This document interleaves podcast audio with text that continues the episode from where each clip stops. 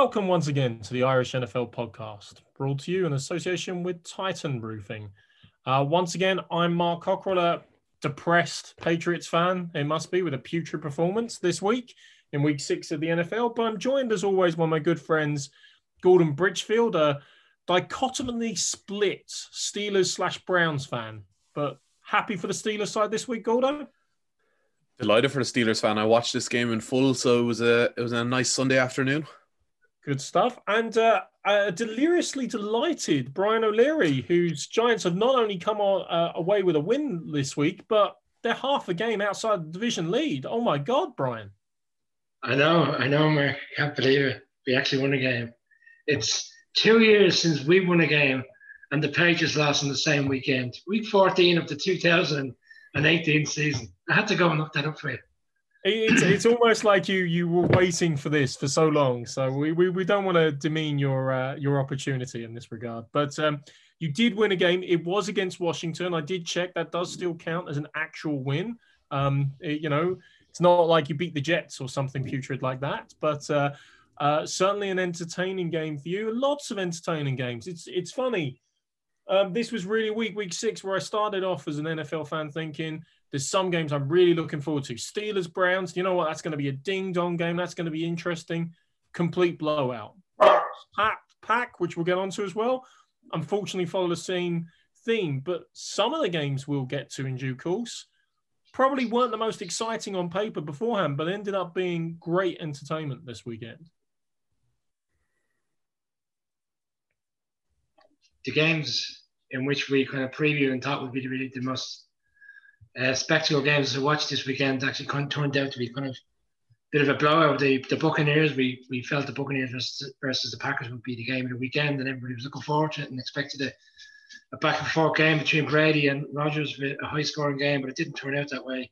Um, bit of an unusual game in many ways because the Packers started out so well. They were 10 0 up, they got the ball back. The Buccaneers hadn't done much, and it seemed like it was only going one way, which was that the, the Packers may be the team to blow out the Bucks. and then all of a sudden, Rodgers, which I think is a, a rarity, I think he's only thrown three pick sixes in his entire career, gave one away, which seemed like a very loose pass for Rodgers to do, and put the Bucks back in the game. And then literally on the next drive, I think it was the second play, he threw another interception, which was nearly returned for a pick six. It might as well have been because it was brought back to the one yard line, and then the Bucks pushed it in, and then from there on, it was just completely dominant. Um, for the end of that quarter, Packers, I mean, they just couldn't move the ball, and the Buccaneers' defense, which has really improved on their balls over the past two years, just stepped up their game and a very easy, comfortable win for the Buccaneers in the end. So yeah. 38 unanswered points by the Bucks, as you say, 10 nil down, then 38 unanswered, and probably Rodgers was lucky not to have another couple of picks. He really got shaken up, uh, it would seem, uh, after those first two interceptions and a few other near misses. But you know, Gordo, obviously you're a big fan of Aaron Rodgers and everything. I mean, what did you make of the game and the performance there? Yeah, it was, it was a strange one because again, like this was I had a big accumulator on the weekend, and this was one of those ones where we thought, yeah, it might be close, but it was pretty much a banker. Myself and Brian were texting saying it's pretty safe, and it just went downhill very quickly. I think one of the biggest things was just the Buccaneers' defense, and your man Devin White is one of the greatest tacklers I've seen this season. He just go on, Mark. No, no, go, go ahead. Yeah, sorry. He's just just one of those sort of tacklers that he hit everything all game, and he didn't miss a single one. And it was just one of those kind of defensive performances where Aaron Rodgers got roughed up, uh, and Ndamukong Suh kind of pretty much shoved him to the ground at one point, uh, and it was a bit of a spat between Rodgers and Suh, who I don't think anybody's a, a, a Suh fan at this stage either. But yeah, Rodgers just was missing balls. His receivers weren't helping. His tight end went over his ankle as well, one of his favorite targets, and it just didn't pick up after that. But yeah, disappointing performance from Rodgers. Just couldn't get back into the game, and like Tom Brady didn't have to do much. The defense won this one really for for uh, the Bucks. Yeah, and, and look, Ndamukong Suh renewing hostilities with Aaron Rodgers, bearing in mind his time back in Detroit and the Detroit Lions and multiple suspensions as well. Sorry, Brian. No, no, you pretty much hit the nail on the head. What I was going to say there was, I think a lot of that was down to the, the previous years where they would have went against each other in that division twice a year, and there was always kind of no love lost, shall we say, for those two. But I just felt it went on. It went uh, on a bit too much throughout the game. Yeah, and and actually, I mean, they, they, there has been a lot of talk beforehand. The Buccaneers defense might be a really underrated unit, and like we say, well, we'll leave it when we see it. We didn't see a lot uh, early in the season, but actually, I wanted to give a call out to another linebacker of the Bucks as well, Lavonte David, who was also hitting with some serious pressure and serious power. Um, David was the the infamous linebacker in his rookie year. He basically gave away a game against the Jets in the first game of the season by giving up a needless personal foul penalty putting him into field goal range. And for many years, that, that's kind of haunted him. Um, but he's rounded into a decent all-round linebacker there, and, and certainly it was a good all-round performance by the Bucks. Great performance by Ronald Jones on the ground as well, um, really running hard. And I totally agree. Brady didn't have to do much at all. Couple of nice throws, couple of safe throws, and there you know, 38 unanswered. Pretty damn sure there's going to be one winner there. But speaking of this, and speaking of kind of unexpected blowouts a little bit. I mean, I'm going to call out here last week. I think I was the only one of three of us to pick the Bucks, so props to me on that. However, I was the only one of the three of us, albeit with my nose pinched and not feeling very clean about it at all, that picked the Browns. So from the the, the heights of uh, uh, heaven to the depths of hell very quickly, because the Browns, my God, they were hellish this weekend. Yeah, it was one of those games. Again, it's kind of are the Steelers just really, really good, or is Baker Mayfield just really, really shit at the moment? It's kind of it's it's twofold. He let them down with the Brown side of things. Uh, obviously, as a Steelers fan, I was thoroughly enjoying this game. This is the one I had on, and I was watching this one in full. The defense again for the Steelers just had a field day. Four sacks. Uh, Bud Dupree with two big ones. Uh, rushing, mostly rushing touchdowns. I think it was four touchdowns, and three of them were rushing uh, from the Steelers. And Big Ben again was just he was hitting throws, didn't do anything spectacular, got pulled out of the game late to save him because there was no need to play him anymore. But obviously the big talking point was Mayfield. Um, and Mayfield getting benched uh, late in the third quarter for Case Keenum. And Kevin Stefanski coming out very quickly afterwards saying that they benched him because, you know, they, they were trying to make sure he wasn't going to get hit in this game and he was getting hit too much, not because of the performance and that he is still going to be there for the next week. And I think he has to stay as the starter but I think if you look at all of the the press clippings and the uh, shows online since this game, a lot of talk is is Mayfield one and done. Is that is that another Browns quarterback that has just not hit the heights required? Because Odell Beckham, uh, Jarvis Landry, they have serious offensive weapons. Kareem Hunt, but yet Odell uh, Mayfield just isn't performing at a level that that makes sense. And Stefanski tries to game plan for him but you can only do so much when your quarterback's letting you down. I really do think Mayfield just seems like a deer in headlights at the moment. But uh, Steelers just, as I said, nothing spectacular, just playing really solid football. I think it's I, I find it a bit unfair to be honest on Mayfield because prior to the game they're four and one, and we have discussed that he hasn't been playing up to the standard that people expect. Still doing well, and the Browns are still in a much better position than they have been in years. And in fairness to, to teams going in to Heinz Field, the majority of the quarterbacks going into against the Steelers defense are going to struggle, or certainly not are in a game. So I think it's I wouldn't be I wouldn't be throwing them under the bus just yet. You know, they, they need to obviously react to that defeat, and they've got the Bengals this week, so it'll be interesting to see how he plays this weekend. Yeah, you'd expect them to bounce back. I mean, I, I, I heard the line from a Browns fan before that game was, does it, you know, delighted they were four and one, but kind of worrying am I supposed to think, oh, we're four and one and our quarterback hasn't played great yet, and so we can only get better, or am I to think we're four and one and Christ, he, you know, he's playing appallingly, and that's not a good sign for the future. He was like, do we go optimistic or pessimistic? And look, they played two quality, quality teams in the Ravens and the Steelers, and they've been blown out both times, and they're divisional rivals, which isn't great. But I'm kind of like you, Brian. I think we could be uh, got to be egalitarian in this and kind of balance up the. They're probably not one of the great teams, but they're still a good team, and we'll see how Mayfield responds for the rest of the season. He's not the worst incumbent quarterback, Kirk Cousins. I'm looking at you. Um, yeah. Certainly playing.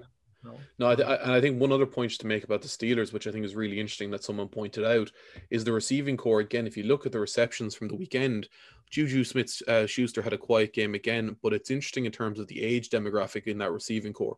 I think um, Juju is like the oldest at like 26 or something like that. And again, it's just back to that point we've talked about the Steelers when it comes to receivers and drafting well. Chase Claypool had another big, massive game, and he's proving to to be a phenomenal rookie wide receiver. But yeah, I just think they've got some serious weapons, and they're spreading the love at the moment in Steelers. Yeah, and uh, look, great call out on that great defense as well. TJ Watt really anchoring it, and they're getting great performances across all three lines of that defense.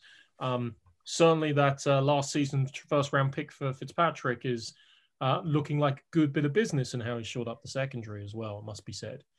Um, but like I said, Kent, it's not just about the games that kind of were a bit one sided and not that entertaining. There were some damn entertaining games. And I'm just going to tell you, guys, 78 points. 78 points. I just want to be clear on this figure. This is not the amount of points the Jets are going to score for the rest of the season. This was the amount of points we saw in one absolute ding dong game this weekend. Um, you know, again, I make the joke, but it feels like the Texans versus Titans is a game destined for Thursday night football uh, at least once every year and possibly twice. And if you could put it on even later in the evening, too not too many people would be upset. But the Titans, some way somehow, have gone to five and zero, oh, and the Texans are one and five. And frankly, this was the most fun game of the weekend when you get four touchdowns in the fourth quarter and then a touchdown, obviously in overtime to close it off last minute drives, great performances, great um, toing and throwing. You know, defense might have been a bit missing. Um, I could go on and on about this game. Tannehill stepped up to the mark. Deshaun Watson's trying to carry those Texans as much as he can. But the man of the day, the man of the hour, the man of the week, Derrick Henry. You know, King Henry, King, King Henry, Mark. King King Henry. You know, uh, Henry Shefflin might argue with that one uh, now, Gordo, but um, Derrick King Henry, um, 212 yards, one of only three, uh, what, sorry, one of only six performances since 2018 for a 200 yard rushing game. He's got three of them. And not only that, when it gets to overtime, the Titans need to go the length of the field to, to score. Well, you know, Texans will overcommit and let's stop the rushing game. That's fine. Henry will take a wheel route 53 yards and instantly change the dynamic of the game. Just an um, unbelievable performance. And for a long time, you would you would never have seen the second half that came with that game because at half time it was 21-10 and the uh, Titans looked reasonably comfortable.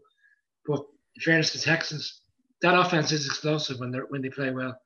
But again, as well as the game is, I still can't understand some decisions. And I know Crennel is only temporary head coach, but you're up by you're so you're up by a point. You score a touchdown, so you effectively could be going up by eight points and then having the uh, Titans having to drive down and score a touchdown, and then a two point conversion.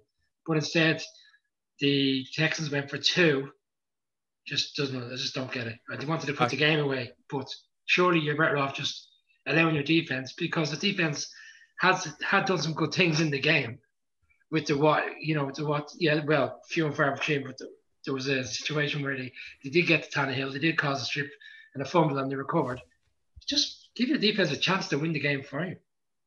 In fairness, I'm going to say two things there because you are right on the defense. In that second half, the only score they've given up out uh, uh, up up to that point had been Derrick Henry's 94 yard run, which he just put in the memory bank along his 99 yard run there uh, a couple of years ago as well. But I don't know. I'll defend Crennel's decision again for anybody who didn't see the game detail. Minute 50 to go left in the game. They've gone up by seven, as Brian's alluded to. They didn't kick the extra point they went for a two point conversion. If you get the two point conversion, this is what Romeo said afterwards. If we get the two point conversion, we're up by nine. It's a two score game. We've basically got it won. And of course, if they don't get it, it's more likely the team will kick the extra point rather than risk two. Obviously, Rob, uh, Riverboat Ron in the Giants game went a slightly different direction at the end of that game. Um, I don't mind it as much as you do. I actually can see the defensibility of that one um, in terms of trying to get the game away. And yeah, Romeo doesn't care. He's kind of interim gig. He's unlikely to get the long term gig probably. Um, so the, the, one thing I, I, would say, sorry, Gordon, one, one point, okay, the, the Riverboat situation is quite different because the Redskins, sorry, Washington aren't going anywhere in the long run the season. Albeit they only won one game, the Texans do have the players to potentially get back in with a chance of at least a card. And winning that game in the division would be would be used to that because you'd have a tiebreak immediately. But it's back. It, it's it's it's back to what we discussed previously that both you kind of shrugged off is the stats side of things. It's these old school coaches being influenced by the stats of fourth down and going for it, and that's what everyone's talking about since it. If it was old school football, yes, they should have kicked the points and moved on. But everyone is being convinced now that on fourth down in those sort of positions, you should go for it for exactly that reason that Mark kind of pointed through. But I think on the Derrick Henry side, phenomenal again. Uh, completely off topic, but in my fantasy league, I won by uh, 36 points, and thankfully Henry got me 40 of those. Um, so Henry's the only reason I won this week's fantasy football. So King Henry is uh, long live the king. But uh, and I think the the big question now is who's your MVP? Is it Ryan Tannehill? Is it uh, Henry? Because both are playing phenomenally well. And I think the one thing I loved was that touchdown to AJ Brown to put it to overtime in the the, the final play. That was some pass and an amazing catch um, in the corner of the end zone. But yeah, look, Tennessee Titans coming off a, a rough two weeks uh, and performing really well, you know. Yeah, this is Derrick Henry's team. Full stop. Like yeah. Tanner Tannehill's a nice complementary piece, and he's you know settled in well and certainly performed well the other day. But this is Derrick Henry's team. On on his shoulders, they will run. Um, speaking of which, it's actually Brian makes a great point about this game looked out of sight, actually, because the Titans were up 14 0. There were a lot of games this weekend that if you looked after the first quarter, you thought you knew the story of the game already, um, but it turned very different. Um, I'm thinking, of course, the Colts game. Uh, the Colts 14 0 down to the Bungles, um, and Old Man Rivers managed to push, hold back the river, and get back into the game and slightly win, just about win that one. 20, it actually got to 21 0. A good point, Brian. Yes, it yeah. was 21. Yeah. yeah. And I, I, was looking at it going, I was thinking, oh my God, the Colts, you know, in a game that everybody would have thought, you know, they'd win, not say comfortably, but certainly put out a win. But in fairness, we've been we've been given Rivers, and most people have been given Rivers a terrible time. And at 21 nil down, you don't see any but the Bengals finishing the game off. So we've got to give him a little bit of credit this week. Three touchdowns, yeah. three really good throws. One of them he was even on the move. And uh, fair play, you know, they turned it around. It was a great win. I'd like I'd like to think that we're the reason for Rivers' oh. performance oh. this week. I think the tough love that we've shown Old Man Rivers has has paid off. And look, fair play to him. He's come back. He's made a performance. Uh, it just shows you a bit of tough love goes a long way. So we'll see how he gets on next week. I was I thought Joe Burrows was going to do it with the the Bengals, but yeah, look, good performance by Rivers. And look, it wasn't just uh, the Colts that were down 14 0 at halftime, uh, for 14 0 after the first quarter. Um, in another game, was 14 0 after the first quarter, 17 0 ultimately pushed out to was the Ravens versus the Eagles. And if you could have told me, I think even three minutes left in the third quarter that this game was going to be as tight at the end, I wouldn't have believed you. And I would have, you know, asked you what you were smoking, to be frank. But um, exciting finish and you know, Carson Wentz and the Eagles, they've been competitive um, in many games now in the last three weeks against some really quality opposition. They nearly pulled out, awful start, but came back strong. They've, they've done that the past two weeks. You know, last week in, in Pittsburgh, they came back really well, but just couldn't get it done. And similar enough again, they came back in the fourth quarter and, and got it within a two point conversion of, of tying up the game. Do you know how many yards Wentz threw for in the first half? I think oh, it's, it was ridiculously low, wasn't it? I remember seeing it was awfully. It was single digits. Two yards, two yards in the entire first time. I mean, how is that possible? Like he has to, like it has to be the end of an era nearly there. Like is in even at the end that fumble or whatever that they were trying to do the RPO with the running back, and they basically just hugged each other and ran, didn't separate with the ball. It was pathetic. Like you don't see that in pro football. You think so, Wentz is on his way out? Oh, he has. No. Like, in, I, playing I, great. I, He's playing well. No, I I He's think he makes. Well, but he, yeah, he Hold is, on. but he ma- but he makes mistakes when you don't need your big quarterback to make mistakes. Like that was a terrible decision at the end. Although the only mistake when well, he's made a couple mistakes, but the major mistake I think he's made is that clearly somewhere he's slept with the wives and sisters of every single member of his offensive line because they are trying actively to get him killed by the defenses in this game. It was like he was running for his life constantly they're down. they're down three three of their starters every week, which is good news for Thursday night. Giants Eagles Thursday night. So hopefully he has it. Gordon, I'd be happy if he, does that kind of stuff on Thursday night. I'm delighted. And then yeah, we'd happily pack him off. Like he had he had 21 out of 40 uh completions. Like is in it's not like his averages are still not good. Like But Gordo, it's very difficult to complete a pass when you're running backwards, throwing off the back foot, trying to escape 300 pound men who are trying to crush your bones yeah. into the ground. I, I honestly, I haven't seen enough of the Eagles games. I watched the vast majority of the second half of that game, um, play by play, and I just could not get over how much he was struggling behind that O line in terms of just getting decent protection, even for the simplest of pass plays. Well, he doesn't to, have much uh, weaponry at the moment either, with the injuries they've got in the wide receiver corps, except for Fulgham, uh, again another talented rookie. I will. I, I, will say, like being sacked six times is going to make your passing attempts tough, and I, I agree with that. But I do think uh, I wouldn't be surprised if we see Jalen Hurts at some point this season. I'm saying it. I'm just calling it. I'm just calling it now. I suppose it depends. It depends on the nature of the season. You know where they are because with the way the Cowboys are have gone last night in terms of the, the defeat they got against at home to the Cardinals, and the division as it is being so poor, you know, the likelihood is the Eagles will probably win the division. So I guess depends how it plays out from here. Yeah, I won't say we won't see Jalen Hurts because I certainly didn't expect to see a Tim Boyle versus Blaine Gabbert shootout in the uh, Bucs Packers game. So you know, stranger things have happened. Um, but uh, you know, give give give Wentz some love. Actually, I'll also give their defense some love. They came back after a, a, you know they've been pretty abject most of the season so far, and after a tough first half against the Ravens, they really stepped up as a team. Didn't quite get it over the line.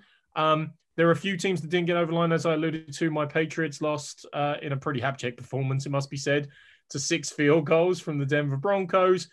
Cam and the Pats had the ball uh, in the with the last drive, and a touchdown would have won it but kind of a very, very poor and average performance by the Patriots. And even trickery with Julian Edelman throwing a couple of passes couldn't get us down sufficiently to to make the comeback there. Um, Drew Lock donated. Well, Drew Lock is back, and that it's a hell of a difference when you see him playing for that Broncos team. He, yeah. He's back, Brian, but he nearly gave away the game at the end. He did, fair, so. he, he did because he's he's still a young player trying to make big plays. But in fairness, from he, he has some good drives albeit there was a few interceptions in there, you know, which gave them good field position. And I mean, if they had have scored any, taken any touchdowns off those six field goals, the, the score wouldn't have been as close as it was. It was quite, I think, it was a lot more comfortable than the game looked. Oh yeah, no, absolutely, absolutely. And look, in terms of comfortable games, the Lions, you know, handled the Jags quite comfortably in a you know a rather meaningless game. Equally, in the story, the disappointment of the season, the Falcons beating the Vikings 40 23. Um, our Bears, our Bears, I say the Bears, the one and only Da Bears. Uh, no, now, Noel's, Noel's Bears. Noel's Bears now five and one, uh, and again didn't really look in trouble. It got a bit tight at one point against the Panthers, but you actually felt. I, first time I watched the Bears game in a long time, I actually felt like no, they're going to pull this off. Like the, the, the, Bears are the, the better team here, and they should win. Um, yeah, I picked the Bears last week. I was I was confident. Um, yeah, I think the Matt Rhule kind of, you know, just the I suppose the upper curve that they've been going on, I just didn't feel it would, would keep going. And the Bears, they're five and one, and no one's really talking about them. And you know, it's all about the Packers and maybe to a certain extent the Vikings being so poor this season, but they're going about their business quietly. And you know, there's a few they're coming up against the Packers in a couple of weeks. It's that'll be their real real game now. Yeah, the Bears. The Bears defense again had a great game with four sacks. You know, and that's that. The Bears defense is really pulling them forward. Yeah, and then to sum up the other games very quickly, guys. I'd describe it as the trampoline week. Uh, very much. There were lots of teams, if you like, bouncing back. So we had the uh, San Francisco 49ers bouncing back and beating the Rams in a you know very contentious game, a very important game for them divisionally to stay in contention there, 16-24 you with the Kansas City Chiefs bouncing back from a rare loss to hand the Bills their second loss in a row in a really, you know, uh, ground dominated uh, Sunday late Sunday night game there. Uh, you had the Arizona Cardinals bouncing back to really whoop the sorry Cowboys ass, to frank, um, 38-10. There's no other way of saying it. Uh, Zeke Elliott fumbling twice in two drives and the Cowboys offense, the question last week was could they still be efficient with the Red Rocket instead of Dak Prescott? After one week, the answer is no, they can't. And the last bounce back, the New York Jets, of course, bouncing back to complete and utter mediocrity and uselessness in scoring zero points against the Miami Dolphins. Miami win it 24 0. Game was over after about three minutes, it felt. And Mark, you're not going to give a bit of kudos to Mr. Irrelevant, no? Who's Mr. Irrelevant other The than last, the last pick in the NFL draft last year, Mr. Irrelevant. Jay, who? Jay Crowder. Jay Crowder returned a touchdown for the Giants against the Redskins. Well, we did we did already talk about the Giants bounce back, and Brian, I I, I fear that you don't get to enjoy this another. So next thirty seconds, Brian, just you to talk about the Giants. You can just savor in their bask in their glory if you like, but. I- I'll be, I'll be brutally honest with you, Mark. I was relieved to see uh, Riverboat Ron go for two points because I felt if the game had went to overtime, the Giants' defense was on the field for 13 minutes of the fourth quarter. They were gassed. So I actually think it played into our hands. Basically, it was one play to win a game rather than having to go through overtime, which I just don't think they would have won the game. So I was actually I was relieved to see him go for two points. Maybe it was to put me on my misery if they had lost. But no, thankfully they won, and be, and then we're going to Philadelphia Thursday, win on Thursday, top of the division. Philadelphia are going to be a different proposition, Brian, but I applaud the the eternal optimism that springs in your unbridled and unchallenged mind there. That uh, you know, hope hope springs eternal, my friend. Hope springs eternal. Actually, before we move on to next week, uh, two things are actually from the Cards and Cowboys game. Um, I wanted to share in of stats. Andy Dalton threw the ball 54 times. Now, I'm no, you know, I don't claim to be an NFL expert, but I can guarantee you one thing: Andy Dalton throwing the ball 54 times means you've lost the game. Full stop. Um, I don't think there's any question about that. And actually, for anybody, and obviously, I was very high on the cards at the start of the season, and still am very kind of passionate about their them being underrated. Um, they need, however, to fix Kyler Murray in the passing game. They didn't win this game with Kyler Murray still passing well, nine for 24.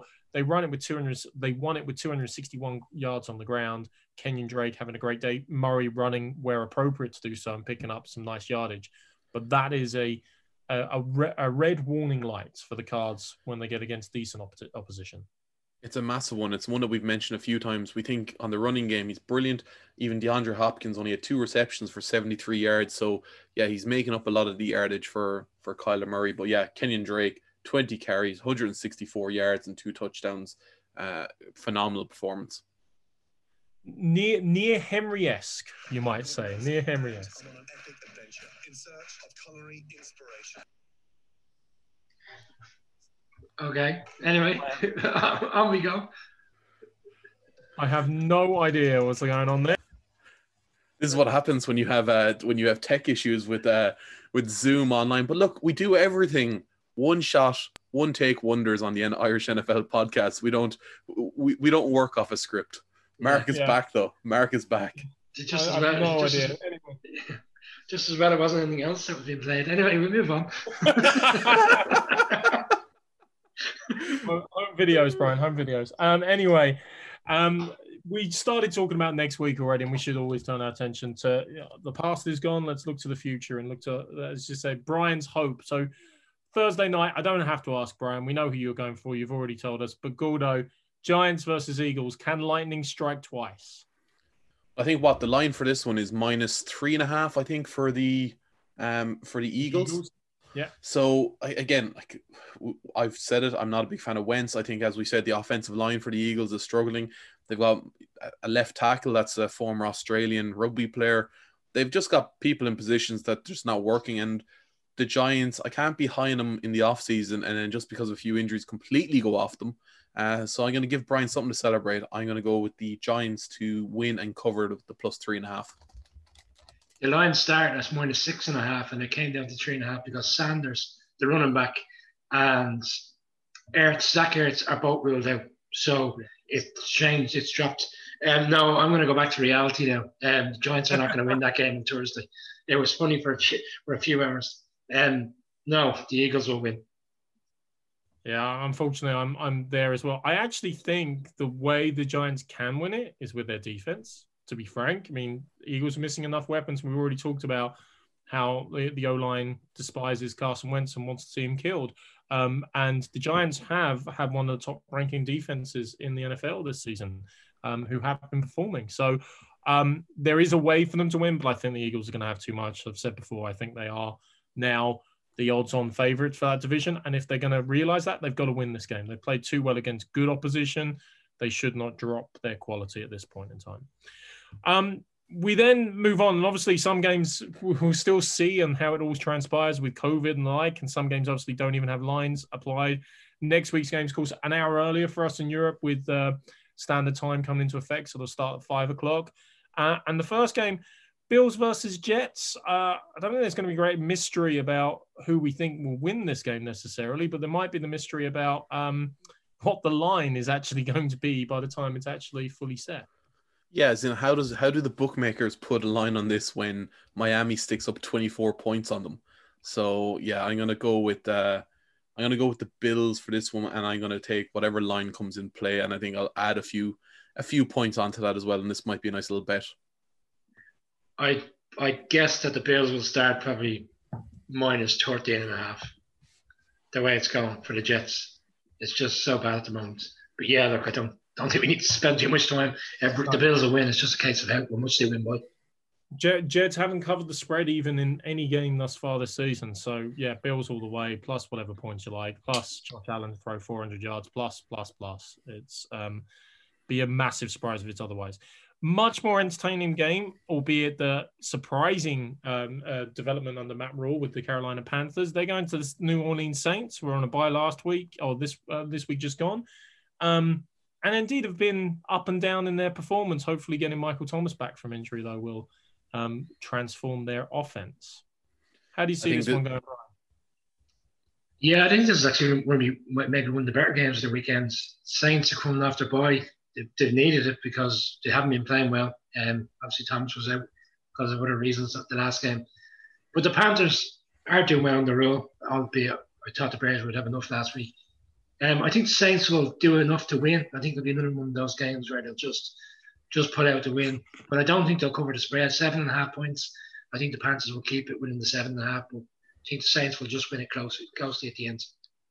Yeah, I think there's going to be a close game as well. I don't think they'll cover the spread, as Brian said. I think the Saints will win it. I think the overs in this game could be a really good bet. It's 51 points overs. Um, and this is, yeah, definitely one of those ones we've seen it from both teams putting up high points on offense. So I think this could be a, a really high scoring game. I think uh, Bridgewater will have a point to prove as well going back in. You know, I know he's a back up there, but uh, now to start in, in Carolina, he might want to, you know, turn the tables. Yeah, I'm I'm actually thinking Brees might have a point to play as well, with everybody writing him off in many respects, including ourselves and criticizing some of the the play this season. I'm going to go with the Saints with the points uh, to cover comfortably. Um, next game, however, Gordo, we again we allude to this: the Browns bounce back uh, potential. Browns versus Bungles. Uh, Browns currently tracking at minus three going in Cincinnati. Um, what are your thoughts on this one? Uh, I'm a little bit unsure of this one because of everything with Mayfield and the rumors he's injured. He's got a rib injury, and that's part of the reason they took him out. And the Bengals performing quite well at the moment. Um, so I'm actually going to go with the Bengals for this game. Uh, I do think it'll be fairly close though. So I'm going to go with the Bengals to win and cover the point spread. Bengals to win, eh? Okay. Um, you know, they've already played each other, actually. They played each other on Thursday night already this season, and it was quite a good game. And the Bengals lost, but they did cover that night. And um, but I do I do think the Browns will win. I think that particular night the Browns put up a lot of points, and their offense, in particular, in terms of their running game, was really good against the Bengals. I think the Browns will run all over the Bengals this week, and minus three is quite low for me. I think the Browns will win and cover. Yeah, I'm not with the Browns minus three as well. Um, I'm reasonably confident in, in relation to them. I I think uh, Nick Chubb will still be out injured at the moment, however, but um, hopefully he'll be able to return in short course and develop their running game further. Next game on the chat, uh, the schedule, guys: Cowboys versus the Washington Football Team. Yeah, no line is yet because the Cowboys played last night, so I suppose they're still evaluating who, who got injured and who didn't. And then we don't know who's playing quarterback for the Redskins, like you joked about the other day, Marcus case of toss a coin or a spin of a, a spin of a, a cup. But um, oh, I don't know. Actually, I actually wouldn't be that confident on the Cowboys at the moment. Dalton you know, after looking at him last night, didn't look great. Uh, I'm going to go Washington to cause an upset. Oh, that's a big one. That's a yeah. big, big one. I'm, I honestly think having, and again, I've only watched the highlights of the game from the Cowboys game, uh, haven't had a chance to watch it properly. Like I think Dalton, obviously we said he's thrown too much, but Ezekiel Elliott had two fumbles that you normally wouldn't see out of him. I think he's going to have a massive, massive game. Uh, and similarly again with Amari Cooper next week against Washington. I'm not sure if the Washington linebacker, forgotten his name, is back um, is back at the moment, but I'm going to go with uh, Dallas Cowboys for this one to win and cover. Um, I'd say the spread will probably start. I'd say the spread will start about six and a half. I'd say. I'd say the Redskins will get a touchdown on the on the line. Yeah, I um like it's, it's so hard. I actually kind of making new betting rules this year. I used to say never bet on the Cowboys because they'll always surprise you one way or the other. Vikings have been added to that do not touch list this year. Um, and actually, I just think just bet against the NFC least in any other um, game outside of their division. Um, I think they're now up to two fifteen and 1 in terms of that record. We'll keep a track on that during the season, see how bad mediocrity can become but um, it's these intra-divisional games that therefore become harder to predict. Um, and I don't like either team, but I'm actually favouring with Brian here. I actually probably favour the Washington team to win outright. Um, if you give me the points, I'll take them, but I fancy them more in this game. Um, so yeah, I'm going Washington as well. Actually, Dallas on a short week and just in free fall, to be frank, in many ways. So. Um, Riverboat Ron, you know, Riverboat Ron needs a win, another win, I think. So, uh, you know, with whichever quarterback he decides to spin the bottle towards, we'll see. Um, two teams, we're talking about objectivity and like, you know, kind of abject failures this season. Da- Dallas, obviously, and a lot in the NFC East have let us down. But if you're a fan of the Atlanta Falcons or you're a fan of the Detroit Lions, um, pain never seems too far away, certainly in the last few seasons. Um, ever since that Super Bowl loss, obviously the Falcons have been suffering, and the Detroit Lions have been suffering. It seems since time immemorial. Um, this is a matchup of two very disappointing teams. The line at the moment, the Falcons coming off their first win, handling the Vikings quite comfortably, or at least catching the gifts that Kirk Cousins threw to them quite comfortably. Uh, tracking at minus three on this one. Brian, how do you see it going? Well, we, we say we're disappointed with the Lions, but in fairness to them, they're two and three. You know, it's not it's not a bad record, and they could have won a few games. You know, they should have won that Bears game. Not, I don't think they're as bad as people think.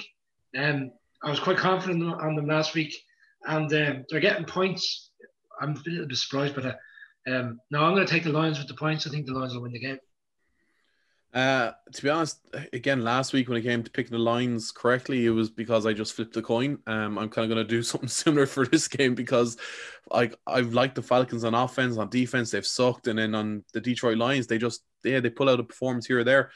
I'm just going to go with the Falcons just because of how good they've been on offense, and I think with Dan Quinn gone, etc., and the first win, I think Matt Ryan will prove it again, especially with all the talk saying it might be time to get rid of him in, in Atlanta when the sorry one more mark sorry when the when everybody thought the Lions were goose they went in and won in Arizona which is now me feet you know judging by how well the Cardinals are playing and that's why I think you know they're they're a better rounded team at the moment than the Falcons and they'll win the game that's my pick.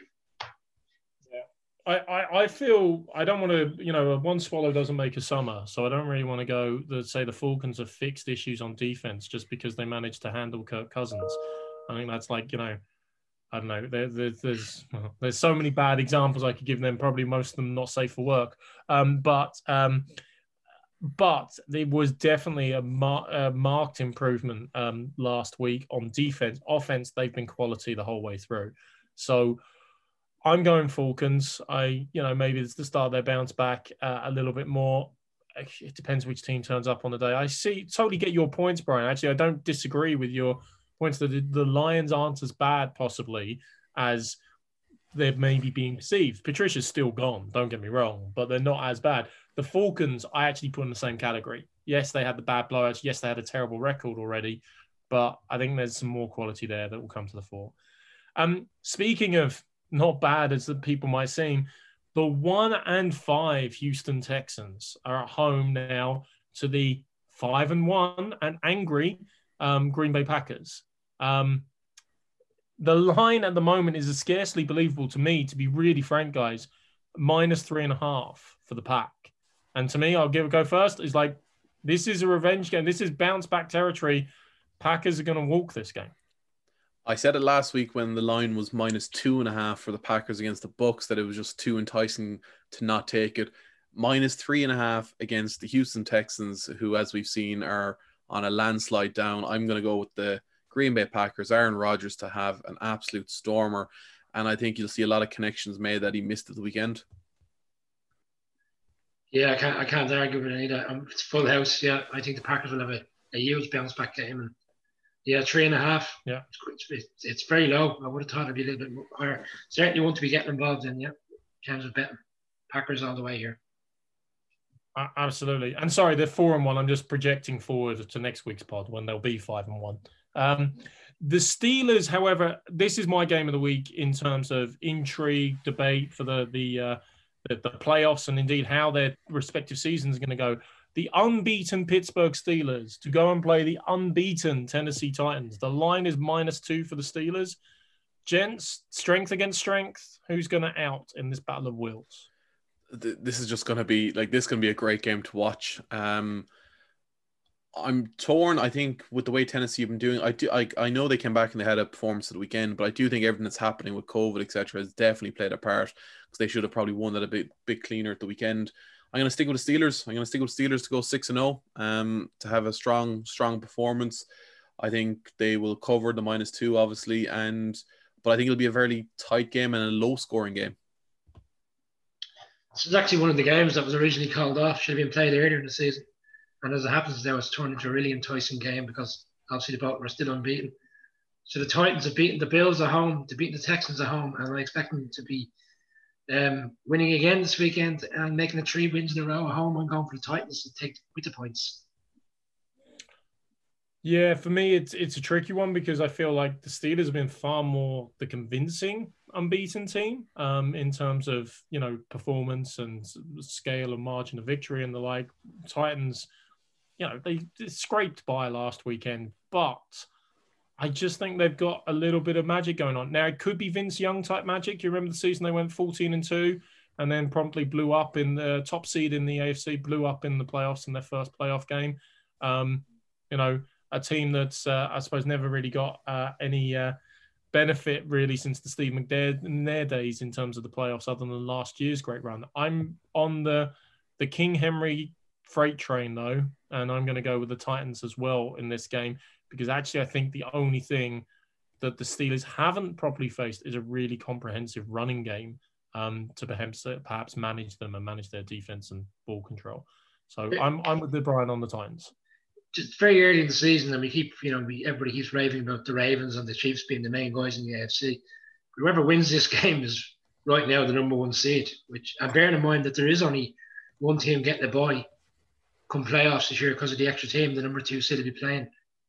Oh, it's still very early in the season, but whoever wins has a great chance to be at least in the contention for that pick for that number one seed. Then.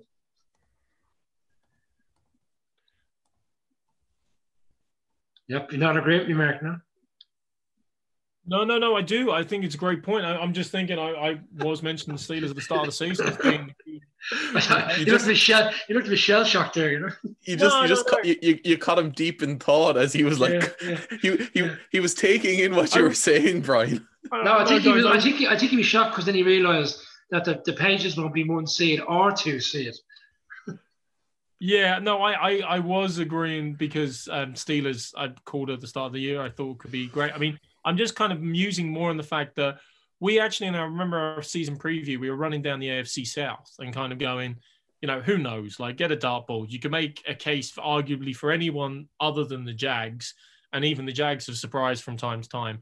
And now, a few weeks into the season, we're definitely seeing the separation, and the Titans are appearing like the quality act in that particular division. And you're right, like if somebody wins this, the Chiefs have already lost the game. They're in the pole seats uh, uh, to hopefully claim that first round bye. So, yeah, things have playoff implications even this early in the season. So, great game we're looking forward to. Um, I wasn't that shocked. I wasn't that shocked. Um, another game with potential playoff implications because talk about divisional races. Still fascinating for me is the NFC West. Worst team in the division just lost the Super Bowl last year, and they're only three and three. They're only at 500. God, there are teams in the NFC East that would, you know, kill you for 500 record. Um, and this game of the weekend, the Seahawks at the Cards. You know, guys, there's actually a lot resting on this. The Seahawks are probably a lucky unbeaten team in many ways, uh, and the Cards now four and two after the Cowboys win. How do you see this one going now, Brian? Well, this is actually the one I'm looking forward to the most. And I know you touched on the one being the Titans Steelers being the game of the weekend, but I see this one actually is the game of the weekend. Cardinals are home to Seattle. I still think that the Cardinals, when it comes to these big games, will just be a little bit short. And I think I think the Seahawks, and I, I actually think this one, this could be one for the overs. Gordon it hasn't been put up yet, obviously, because the Cardinals only played last night. But certainly think this could be one of a high scoring game. But um, I'm picking the Seahawks. Yeah, I'm keeping this one fairly simple. I'm going to go with the, the Seahawks for this one. I think uh, we've mentioned all the issues so far to date um, for uh, the Cardinals. So I'm going to go with the uh, Seahawks to cover whatever the handicap is because I think they'll have a strong performance. Um, I feel like Brian's comment that the sea, the Cardinals might be a little bit short is meant as a direct attack at Kyler Murray and you know making short man jokes. Brian is it's not becoming. It's not becoming Brian.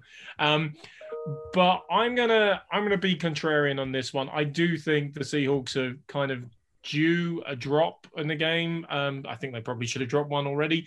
Wilson is playing lights out. Don't get me wrong, but if Wilson doesn't get to take the field and the Cardinals run the ball like they did against the Cowboys, then that's the way to control. And I'm not sure the Seahawks defense could manage a run controlled offense by the Cardinals. So yeah, it's a bit of a, a, an underdog play, I grant you, but I'll go with the Cardinals to spring the surprise in this one. Um, what isn't a surprise is that the LA Chargers are playing in empty stadiums. Um, that's nothing to do with COVID. They'd be playing in empty stadiums even if fans were allowed. Um, but they are playing this weekend allegedly at home uh, to the Jacksonville Jaguars. Gordo, how do you see this one going down? Uh, well, I think the Minshew magic, etc., is long gone at this stage, and I think Herbert is the the new heir apparent in, in, Los Angeles. I'm going to go with the Chargers for this one at minus seven, uh, and I just think the the Jags are just on a, a poor run of form at the moment. Um, so I'm going to go with the Chargers for a win here. Yeah, the Jags are a strange bunch because every time you think they're, you know, they're gone, they they put out good results and put out good performances. But I don't see it. I don't see it this weekend. I think um, I think the Chargers will win comfortably. I think Herbert will have another good game.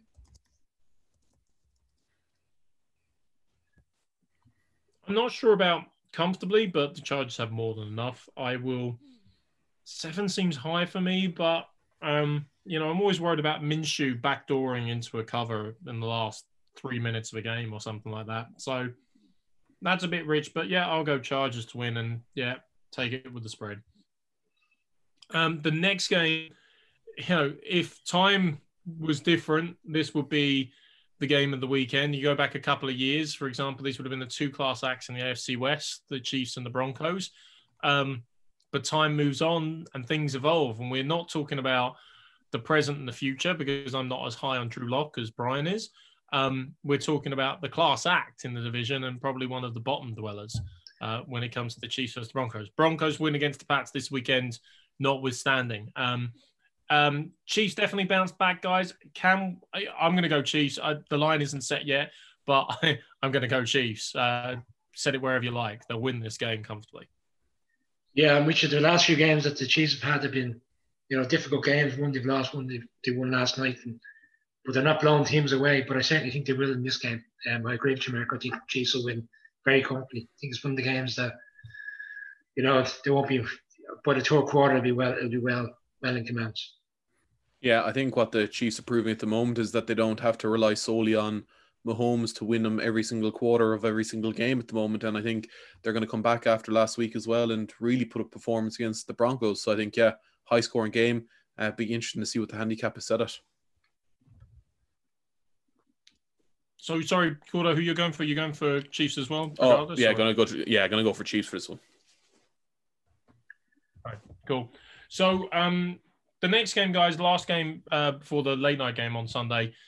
This this was this is a clear storyline. This is you know master versus the apprentice. The apprentice coming back to haunt the master. And oh wait, no, no, that would have been the storyline if Tom Brady hadn't gone to Tampa Bay.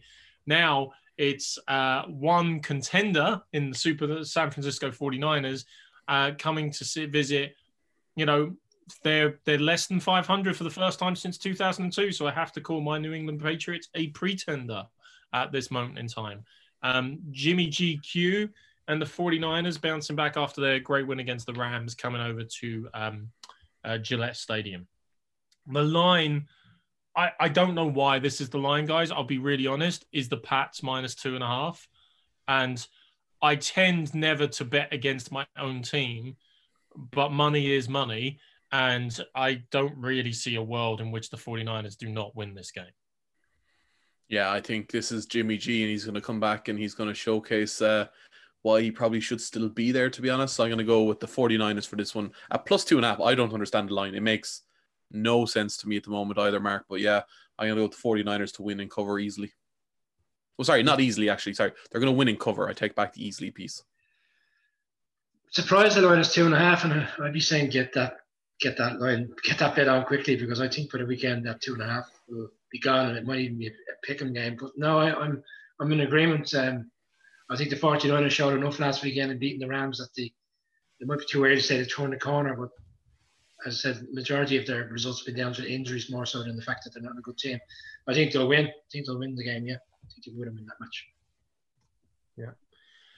And you know, from the the gritty Massachusetts Gillette rain-soaked weather um, to the glitz and glamour of Vegas, um, and probably one of the saddest things for anybody that circled this game on the late Sunday night game was going to be Tom Brady's Buccaneers at the Las Vegas Raiders. Um, and the glitz and glamour of Vegas would have provided a great spectacle and backdrop to this game. But instead, we still got a very intriguing game. The Bucks are actually favored, even though they're away, minus two and a half in this regard. And I wonder, are we seeing a bit of shaving on point uh, on uh, on points as well, based on the lack of impact of home fans? Actually, it's an interesting one for us to explore another day. Um, but you know, to me, you know the Raiders have been a bit Jekyll and Hyde, but if the Bucks perform like they did against the Packers, then there's a no-brainer. But you know both teams have playoff aspirations, and to be fair, after dropping the Bears game, the Bucks need this game. They need to build up a bit of momentum. So I'm going to go with the Bucks to continue, but I can definitely see the Raiders doing more than enough to win this game. Again, going to be a great late night Sunday game. I think this one for me is uh, is going to come down to the Bucks defense getting to Derek Carr. If they get to Derek Carr like they got to Aaron Rodgers, I'm with you. I think the Bucks win this game, and I, I, think they continue on the winning streak. But I do think the Raiders have the possibility of you know really giving it to them. I think again could be a high scoring game, but I'm gonna just bank on the Bucks defense to perform again uh, and cover the line. Raiders coming off a bye week, coming off a win against the Chiefs, played reasonably really well in the game against the Saints at home and then against the Bills at home, albeit they lost. I'm picking the Raiders. Um, I think the Raiders can go similar enough to the Chiefs game. I think they can go back and forth with the Bucks if it becomes a high scoring game. But as you said, it's a case of whether the Carr can avoid that pass rush. But no, I'm picking the Raiders to win the match. No, totally, totally understandable. I think it's going to be uh, a really competitive, good game ahead. And then finally, I don't know. I mean, ESPN obviously pay the NFL a lot of money a hell of a lot of money. And we talked earlier in the season about they had probably one of the better Monday night games when they had the Ravens versus the Chiefs in many a year. They've had some really good Monday night games since. We were getting bonus Monday night games like we did last night, for example. Um, but here's a game that probably when the schedule came out, they were like, oh, God, yeah, well, we have to have one of these games on a, a Monday night. And we have to have the Bears in somewhere because of the Illinois television audience. But this isn't going to be a great rated game. Instead, actually, the Bears at the Rams, we're talking about two on the records serious NFC contenders this season, and actually what could be a very, very entertain, entertaining game. I mean, they must feel happy writing the checks at the moment, I'd say.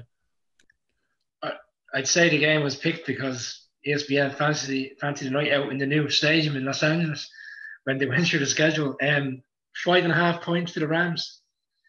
I think the Rams will bounce back after last week's uh, poor performance against the 49ers.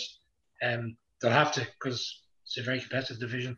And the Bears have done well, but I think the Rams are offensively will be too strong. And I think um, Foles, can he escape um, the main man, Aaron Donald? I'm not sure he can. So uh, Rams for me. Yeah, I'm kind of on this one as well. I don't think Aaron Donald had a great performance last week or at the weekend, um, if I remember correctly. So I'd say he's probably going to come back, and I think the offensive line for the Bears are going to have a, a seriously tough night. Like every time I've bet against the Bears, they've come back and got a result. But yeah, I'm going to go going to go with it and go with the um, the Rams for a win on this one. Aaron Donald has just Nick Foles sandwiches in mind this week, and I think they're probably going to keep him chained up and not feed him for a while. So he's going to be rabid on, on Monday night. He's going to destroy that O line, and for me, you know, the Bears are still a little bit. And we, we used this analogy the other week, a bit of a Cinderella story. I still feel like they're going to go poof at some point. The longer they can hang in there, the longer they can, you know, obviously be real competition in the NFC North to the Packers, the more interesting it is for us as fans. But um, to me, the Rams are going to show them what quality looks like this weekend, and it's going to be a comfortable Rams victory. Um, sorry to our Bears listeners, but that's uh, we'll see. We've been proved wrong before, as Gordo calls out. So, but I think the Rams will uh, will take that one quite comfortably. Um, it does bring me, however, to how to make some money this weekend. Gordo, if you would like to take it away, we've flagged a couple of bets there, but I'm sure there's more money to be made. Yeah, as all of our listeners are fully aware at this stage, uh, the Irish NFL podcast has teamed up with horse racing buddy.ie. Uh, so you can follow all of them on Twitter and Facebook, and you'll find all of Brian's bets uh, across their social channels. So, like we do every week, Brian, we're going to go through our bet of the week. Give us our banker. Yeah, the NAC won it again. Won it the weekend again. We picked the uh, Dolphins, so yeah, the guys are happy enough with another win. Um, I'm going with the Packers, uh, minus three and a half points, expecting a huge bounce back from them. I think that's a very low line. Um, I'd even give it a day or two. I'd imagine that could even drop down to two and a half, three by the weekend. But to what we alluded to earlier on, the Packers will bounce back this weekend, and I can't see the Texans living with them in the long, throughout the game. Packers to cover the handicap. And I think that's a, a really good bet of the week. And I think, like Trent has shown over the last few weeks, I'm assuming you're going to leave it out of your treble. So give us give us the treble for uh, week week seven. The treble, six, uh, yeah, the treble includes uh, the 49ers plus two and a half. Again, don't understand that line. I would have thought the 49ers would have been favourites. The Chiefs, obviously, the line isn't ready yet. I'd say that will start at about nine and a half. So I put the Chiefs in. And then the last one is actually on Monday night. I'm putting the Rams in minus five and a half to beat the Bears. So the Rams minus five and a half, 49ers plus two and a half, and the Chiefs, which I'm assuming will be around nine and a half, and that will pay out around six to one. Really nice treble there. So the 49ers, Chiefs, and the Rams uh, finishing off the, the team bets. Player bets. Uh, this is our favorite uh, time of the week, Brian. Give me give me a couple of touchdown bets. Touchdown bets again. I don't get away from the two players because they keep they keep winning me money. So um, Kyler Murray scored again last night. I'm putting Kyler Murray in to score against the Seahawks. Um, Josh Allen will be in the bet again against against the Jets. I mean, anybody can score against the Jets. Never mind Josh Allen. So he'll score. And I'm actually going to do a treble. I'm going to put Cam. Albeit I'm picking the 49ers. I'm going to put Cam Newton in. So three quarterback treble. Newton, Allen, Kyler Murray. It's a really good bet, and yeah, as you say, don't don't move away, don't don't fix it if it is if it ain't broken. It's been winning money for Brian week on week at the moment. As we said, this season we've teamed up with horse racing buddy.ie. So you'll find all of Brian's bets across their social channels. And also make sure to go and look at the Irish NFL podcast on Facebook as well. We've joined that recently. Uh, and of course, give us a follow and like on Twitter too. All right, thanks very much for that, gents. Well, look, um, the week six is formally in the books. Uh, now we move very quickly on to seventh heaven and see what week seven has in store for us in the NFL this time around. Um, lots of excitement ahead, lots of great games ahead, and who knows, maybe even the Jets might score a point one day ever again. Uh, until then, we'll be here to take you all through it again next week. Uh, and again, in association with our sponsors, Titan Roofing, we have been the Irish NFL podcast. Uh, and from me, it's good night. From Brian, goodbye. Thank you. And from Gordo, good night. See you all soon, guys.